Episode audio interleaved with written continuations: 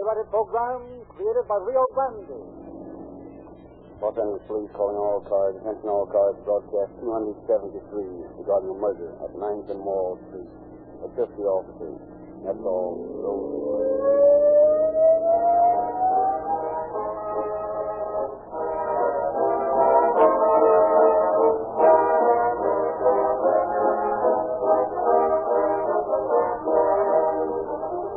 Enemy number one of the motorist is the treacherous lubricant that promises to protect but doesn't, that pretends to be strong but is actually weak.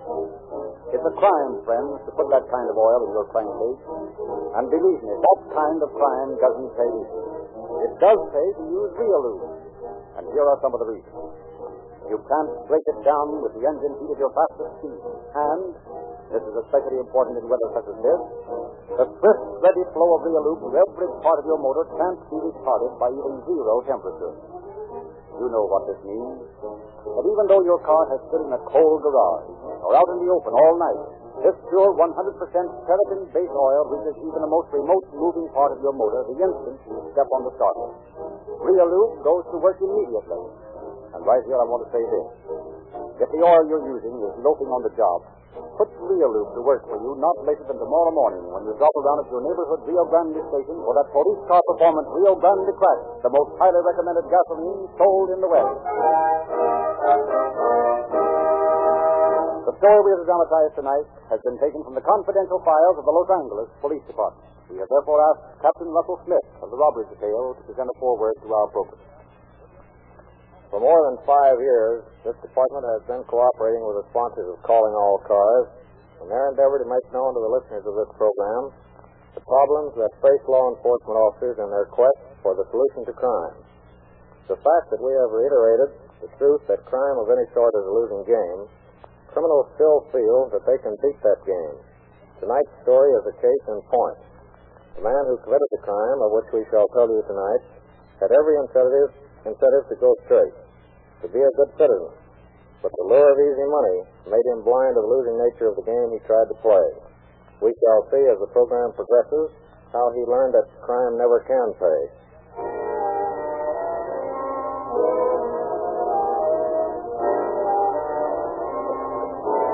It is nearing the hour of midnight on December 22nd, 1928. Officer H.G. Ward, patrolling the district around 9th and Wall Street, Los Angeles, is just emerging from the deep shadows into the light of the street lamp when the sound of running feet brings him up short. Racing toward him is a wild-eyed youth. Officer! Officer! Come quick! There's a dead man up there. Dead man, you say? Where? Up the street there, in the parking lot. All right, come on. I think he's been murdered. He's all bloody. It's the parking lot, you mean? Yeah. He's right over there by that old auto body. Flashlight's going to come in handy. Blacker than the ice of spades back there. He's lying right between the auto body and that Ford truck. There, you got the flashlight on him now. Yeah, I see. Oh, he's dead, all right. You're right about it being murder. When did you come across him? Oh, just a few minutes ago. What were you doing back here in the dark at this time of night? Oh, I live in this auto body. I fixed it up so that I could sleep in it. You mean to say you live in this thing? Yeah. Oh, it's okay with the guy who runs the phone station up front there. Maybe okay with him for you to live here, but I don't think he'd appreciate having people bumped off in his parking lot. So I think you better come along with me while I phone headquarters.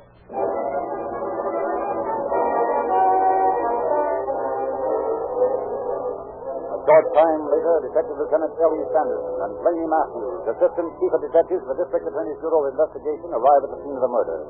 Detectives from the Central Flying Squadron already firing questions at young Parker, the youth who discovered the body, when the two investigators joined the group. I didn't do it, I tell you. Well, you're the one who found him, aren't you? Sure, I found him all right, but I never bumped him off.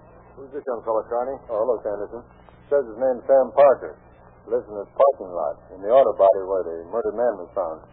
Probably knows more than he's willing to tell. Hang on to him. We'll take a look at the dead man first. Okay, Mr. Matthews. Any idea who the victim is? Parker says his name's Bill Hanson, but he's been living in his truck, that Ford over there. I see. What do you make of it, Sandy? Well, there's not much doubt as to how he was killed. You can see for yourself the top of his skull crushed in, and there's all those deep gashes on his head and face. I'd say he's been dead about three hours. Hmm. Most likely clubbed to death with some kind of a heavy weapon. Look at his hands, Matthews. They're all skinned up. Somebody dragged him over a rough surface. Probably the gravel of this parking lot. Yeah. Let's take a look around that Ford truck of Hanson's that Connie pointed out. We might find something. Okay. I wish I knew just how much that fellow Parker knows about this. Maybe if we... There. Take a look at that, Matthews. Here, at the rear of the truck. Full of blood. And a big one at that. There's another one over there. And by George, there's a man's blood-stained hat lying right at the edge of it. Mm, green fedora, eh? You know, Matthews, I think Hanson was struck right here at his own truck. See where the gravel's disturbed? Yeah, that's plain enough. That'd account for his skinned-up hands. He must have been dragged across the lot to the auto body where Parker sleeps.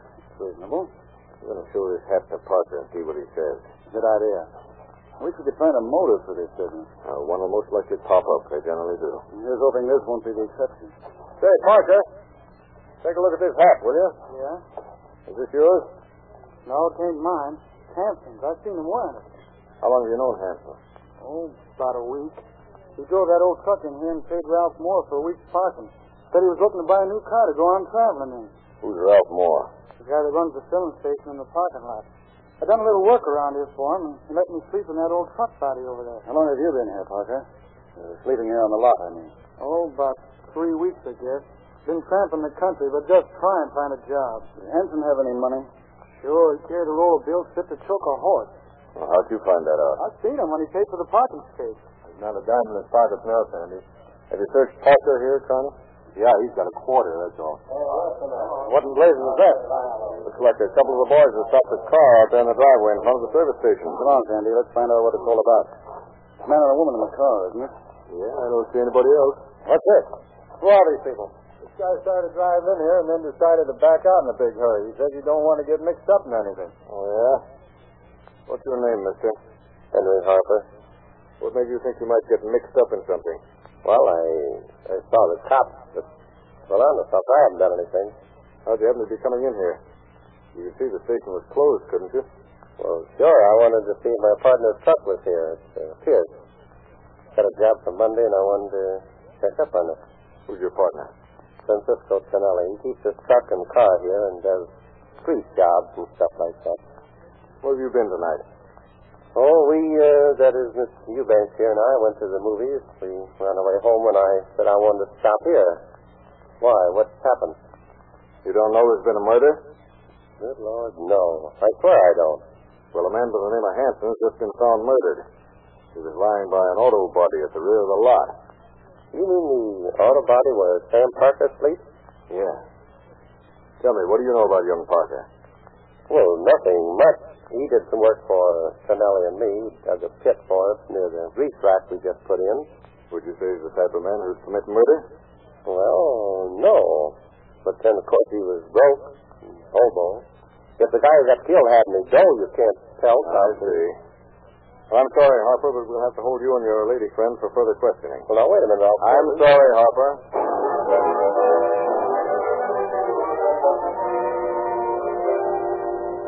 An hour or so later, Laney Matthews and Lieutenant Sanderson are questioning Parker at the Central Homicide Office. Parker, what did you do yesterday? That was uh, Saturday. Went to a movie about half past four.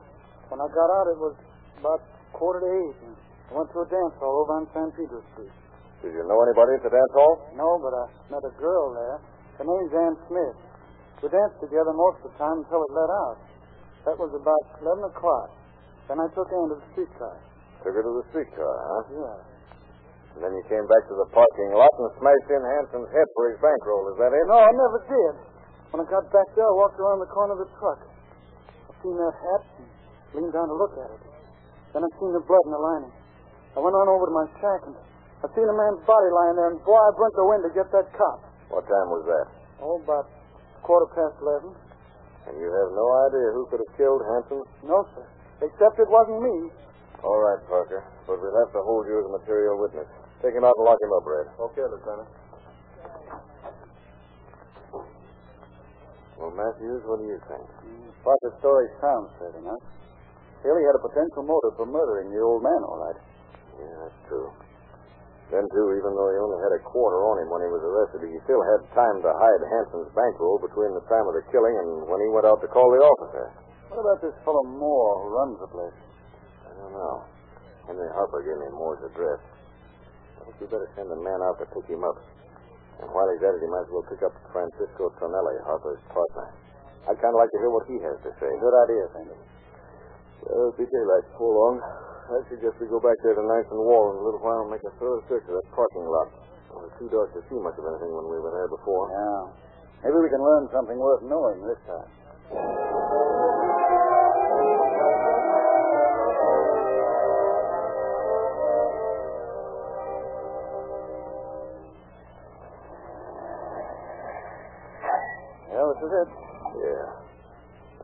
Have better luck than we had last night. You want to begin with Hanson's truck? Yeah, huh? We might find something that'll give us a lead to any relatives you might have, if nothing else. You know, it's a funny thing. That man you sent out couldn't locate either Moore or Tonelli. Oh, he'll pick 'em up sooner or later, I guess. I told him to keep looking. Yeah, here's Hanson's truck. Apparently, he slept in the track there. Yeah. That's where we better look first. We have to. We can. Wait a minute. There's a young fellow unlocking the service station up front. That must be Moore. Let's go on with our work. See what he does. Okay. Wonder who the chap is who just pulled into the lot and met Hudson. I don't know. Look here, Matthews. Here's twelve dollars are just found hidden away in this corner. Hmm. Maybe Hanson had some more money hidden around. If he has, we'll find it all right. Hey, Sandy. The fellow we just got out of the Hudson. Yeah? He's fooling around that first truck. Here's truck. Then that must be Tonelli. Harper told me the truck belonged to him. Well, I'll be darned. We sent out a man to pick up two suspects for questioning, and he can't find them. Then the two suspects walked right into our hands. Here comes the young fellow that opened up the service station. Wonder what he's got on his mind. How much longer you guys going to be around here? Who are you? Ralph Moore. I run this station and parking lot. We should hurry and get through. We're staying here till we find out all we want to know. Yeah? I'm always busy on Sunday. Police being here won't help to promote good business. Well, that's just too bad, isn't it? But murder's never good business. Hey, confounded cops always sticking their nose. Charming fellow, isn't he? Yeah. Well, I don't see much of any place else we can look around this track. A lot of good it did us. That's the fact. We'll take a better find than twelve dollars and twenty-five cents to solve this murder. Not even so much as a clue as to whether or not he had any relatives. Try to see if that fellow by the Pierce truck find out whether he's really Tonelli. Okay by me. Hey, are you Francisco Tonelli? Sure, that's me, all right. We're from police headquarters. You know about the murder that happened here last night? Sure, I know there was murder. But that's all I know. I see. Well, suppose you begin with yesterday noon and tell us what you did until you went to bed. Sure. Why not? I look after the gas station in the afternoon because Ralph Moore said he want to go with old man Hanson to see about a truck.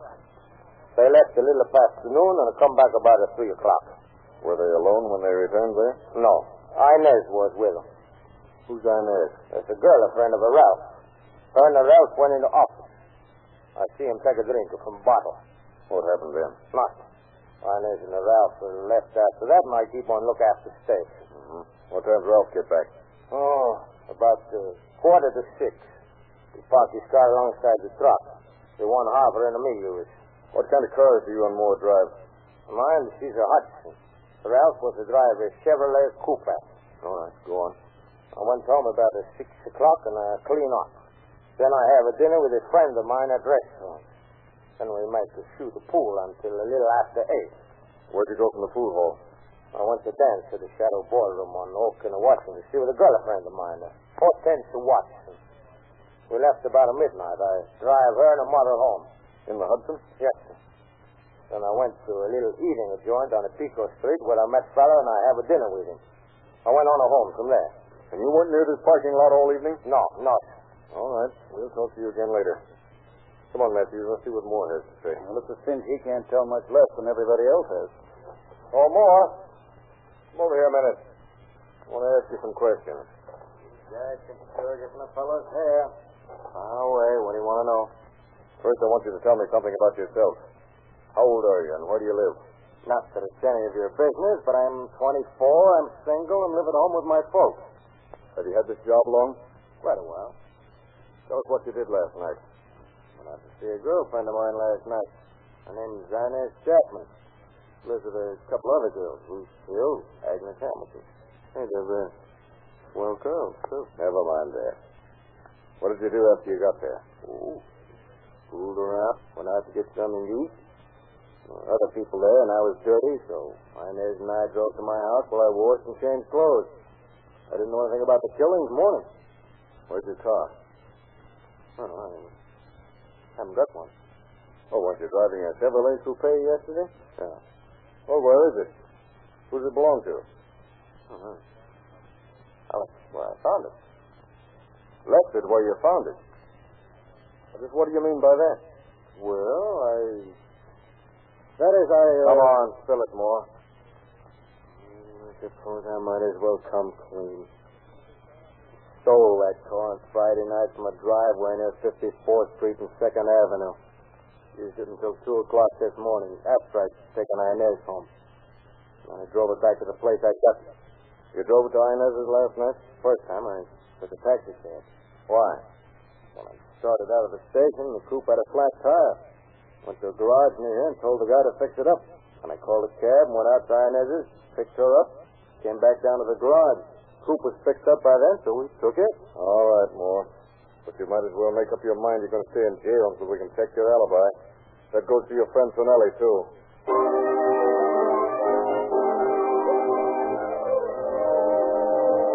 A few hours later, Lieutenant Sanderson was conferring with Captain James F. Dean, chief of the homicide detail in the latter's office. You say you have Force in Jail already. Is that right, Sanderson? Yes, sir. Uh, each of them had a possible motive, and they all had an opportunity to kill Hanson. You're sure the motive was robbery? I'm certain of it, sir.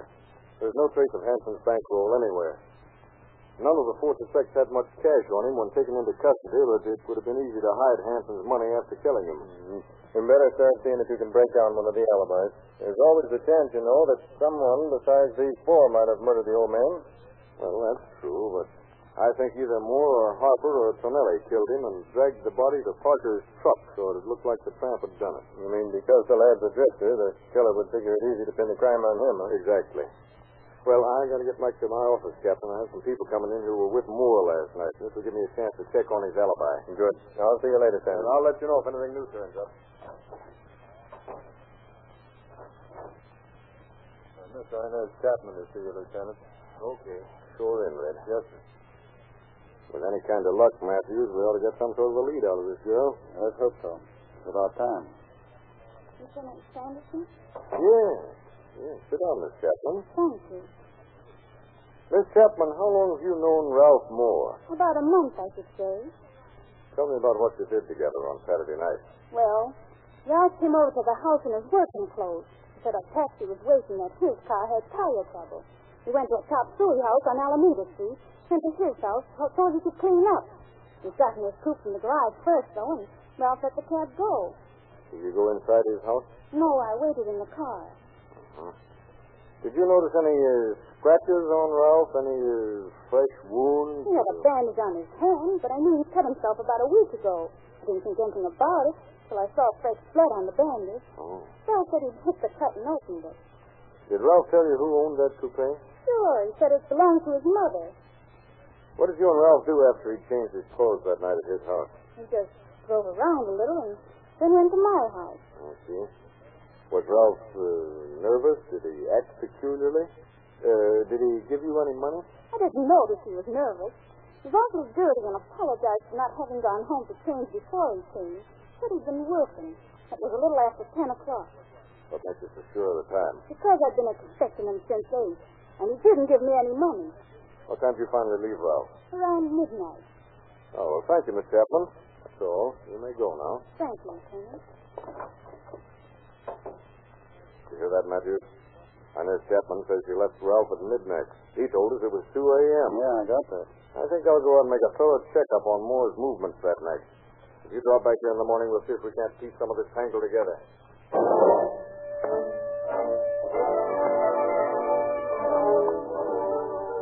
Lieutenant Sanderson checked with the garage man where Moore had his tire repaired and with the cab driver. Both corroborate the statements of Moore and Inez Chapman. And then a startling fact comes to light. Blaney Matthews has just entered the office of Lieutenant Sanderson on the following morning. Any new developments on the Hanson case, Andy? Plenty. It's just been reported to me that the tire tracks we found that ran through that pool of blood strongly resemble those of a tire on Tonelli's Hudson. Did you talk to Tonelli? Well, of course. But he sticks to his original story like a leech. I've checked with the man he had dinner with that night, and he verifies Tonelli's statement. We haven't been able to locate the girl he took to the dance. Hmm. Looks like we're up against a stone wall, doesn't it? Well, I've got both Parker and Harper waiting outside, and I was just going to call Harper in when you arrived. Think you might get something new by questioning them again? I'm going to try. Send Harper in here, Red. Yes, sir. Well, I wish you luck. How long have I got to stay in jail, Lieutenant? Ah, never mind that. You better come clean, Henry. You came back to the service station to meet your accomplice, didn't you? To meet the man who had killed Hanson and was going to split with you. No. I, uh, well, I was coming back to meet someone, yeah, but I didn't know about the murder, honest. Uh, Who'd you come back to meet? Parker. Parker? And just why were you going back at midnight to meet Parker? Well, I wanted to get a new axle for the Pierce truck, and I didn't have any money to pay for it, so Parker and I were just, well, uh, to steal one. Huh? He said he knew where we might be able to pick one up. That was all, honest. Well, I'll be. All right. You can get back to your cell. Have them send Parker in here. Yes, sir. Well, if this case doesn't beat anything I've struck so far. Yeah. We seem to be finding out everything but who killed Bill Hanson. That's right. We can't find the murderer, but we've turned up one car theft and two potential robbers. Me, Lieutenant? Yeah. Parker says you and he were going to steal an axle last Saturday night. See what?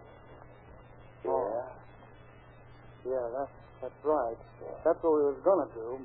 But I didn't speak about it because the murder stopped the deal from going through. Well, there's nothing else you've forgotten, is there, Parker? Huh? No. You know whether Tonelli ever saw Hanson's bankroll? Uh, yeah. Yeah, I remember. He saw it all right. Okay. That's all, Parker. Well, so long, Lieutenant. See you later. Well, that's that. We're no further along than when we started. They all have good alibis, Matthews. Harper, Tonelli, Parker, and... Wait a minute. Moore. Only Moore has no alibi. There's an hour or so the night of the murder he hasn't accounted for. One of those other alibis might be framed. Moore seems like a nice kid. Good family and all. Certainly he doesn't need to go like some of the others. Granted. But there's a few things about that young man I intend to clear up. What do you figure on doing? First, I'm going over to talk to his parents. Then I'm going to make a complete search of that service station. I've just got an idea the murder weapon may be in there.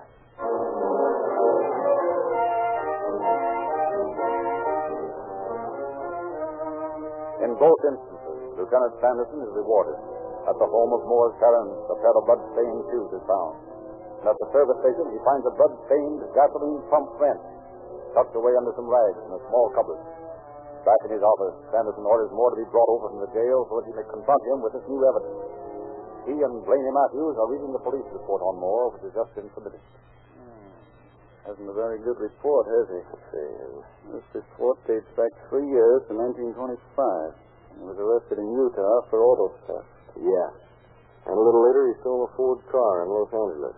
He apprehended at Provo, Utah, and sentenced to ten months in the county jail. Mm-hmm. Broke jail, stole another car, and came back here. Caught by Los Angeles police and sentenced to federal prison at Leavenworth, Kansas. I see he was released from there on June 26th of this year. Let's see. That's almost six months to the day from the night of Hanson's murder. Here's Moore, Lieutenant. Okay. Come on in, Moore.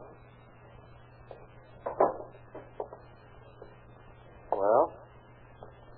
Moore? You murdered Hanson. What are you talking about? I Told you before I didn't. You asked me, I think Tonelli did it. Oh, it's possible Tonelli had a hand in it. He hasn't explained that blood-stained tire of his yet. But I think he only drove you back to the station after you left the coupe somewhere. He didn't commit the murder. You did.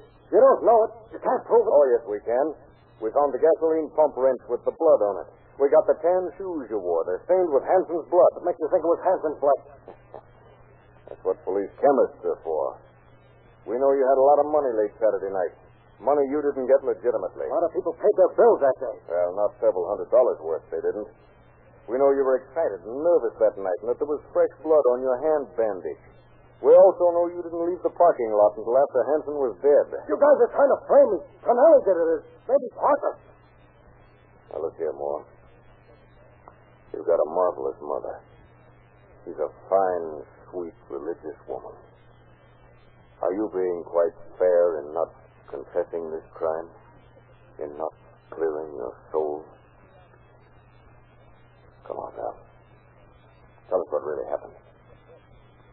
I got pretty drunk after I was down there. Been out in the afternoon. Hanson came into the service station office, asking for a drink. I told him I didn't have one. Figured out then, started a fight. Yeah. Go on. Then what? I picked up a piece of iron. I didn't know what it was. Must have been that wrench. I hit him with it. He fell down. I hit him again. Hit his arms around my waist. I hollered for him to let go. He tried to get up. I hit him again on top of the head. He slumped down. This time he let go his grip from around my waist. What'd you do then? I didn't know he was dead. Footsteps from Mansfield. I didn't know what to do. I was pissed. And it was laying so still. So I dragged him over to that old laundry truck body and took his money. I thought the police would think Park had done it. Then I ran away down Ninth Street.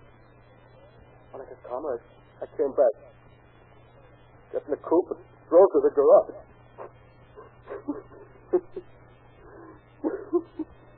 And you'd let Parker go to his death on the gallows just so you'd have some dough to blow in, is that it?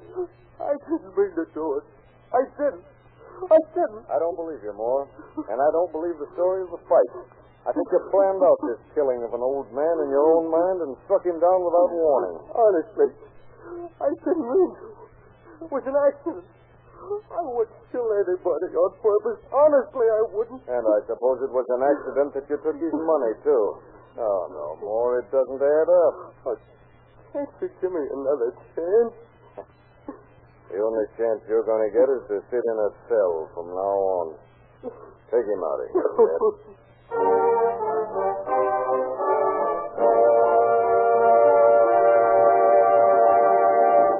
In just a moment, Captain Smith will conclude our program. Don't forget what I told you at the start of the program, friends. Protect your car and the money you've invested in it with Realoo, the motor oil that flows freely in the coldest weather and cannot be broken down at the fastest speed in the hottest weather.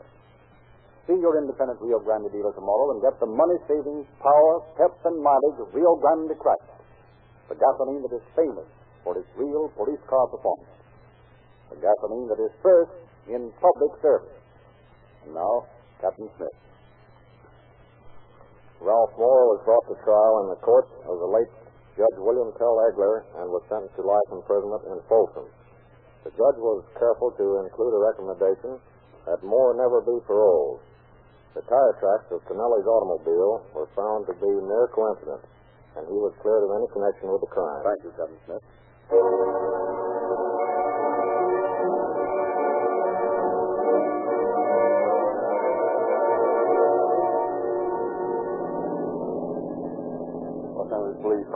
All attention all cars, cancellation of broadcast 273 regarding a murder. Suspect in this case are now in custody. That's all.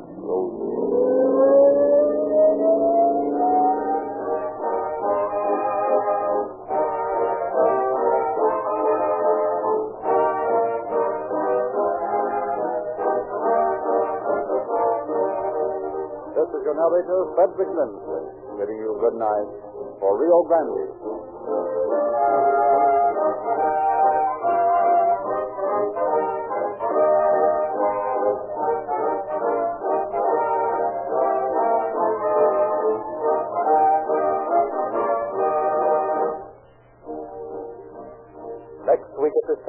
Rio Grande will not be on the air. But on the 3rd of March, we'll present The Unconquerable Mrs. Shuttle. This is the Columbia Broadcasting System.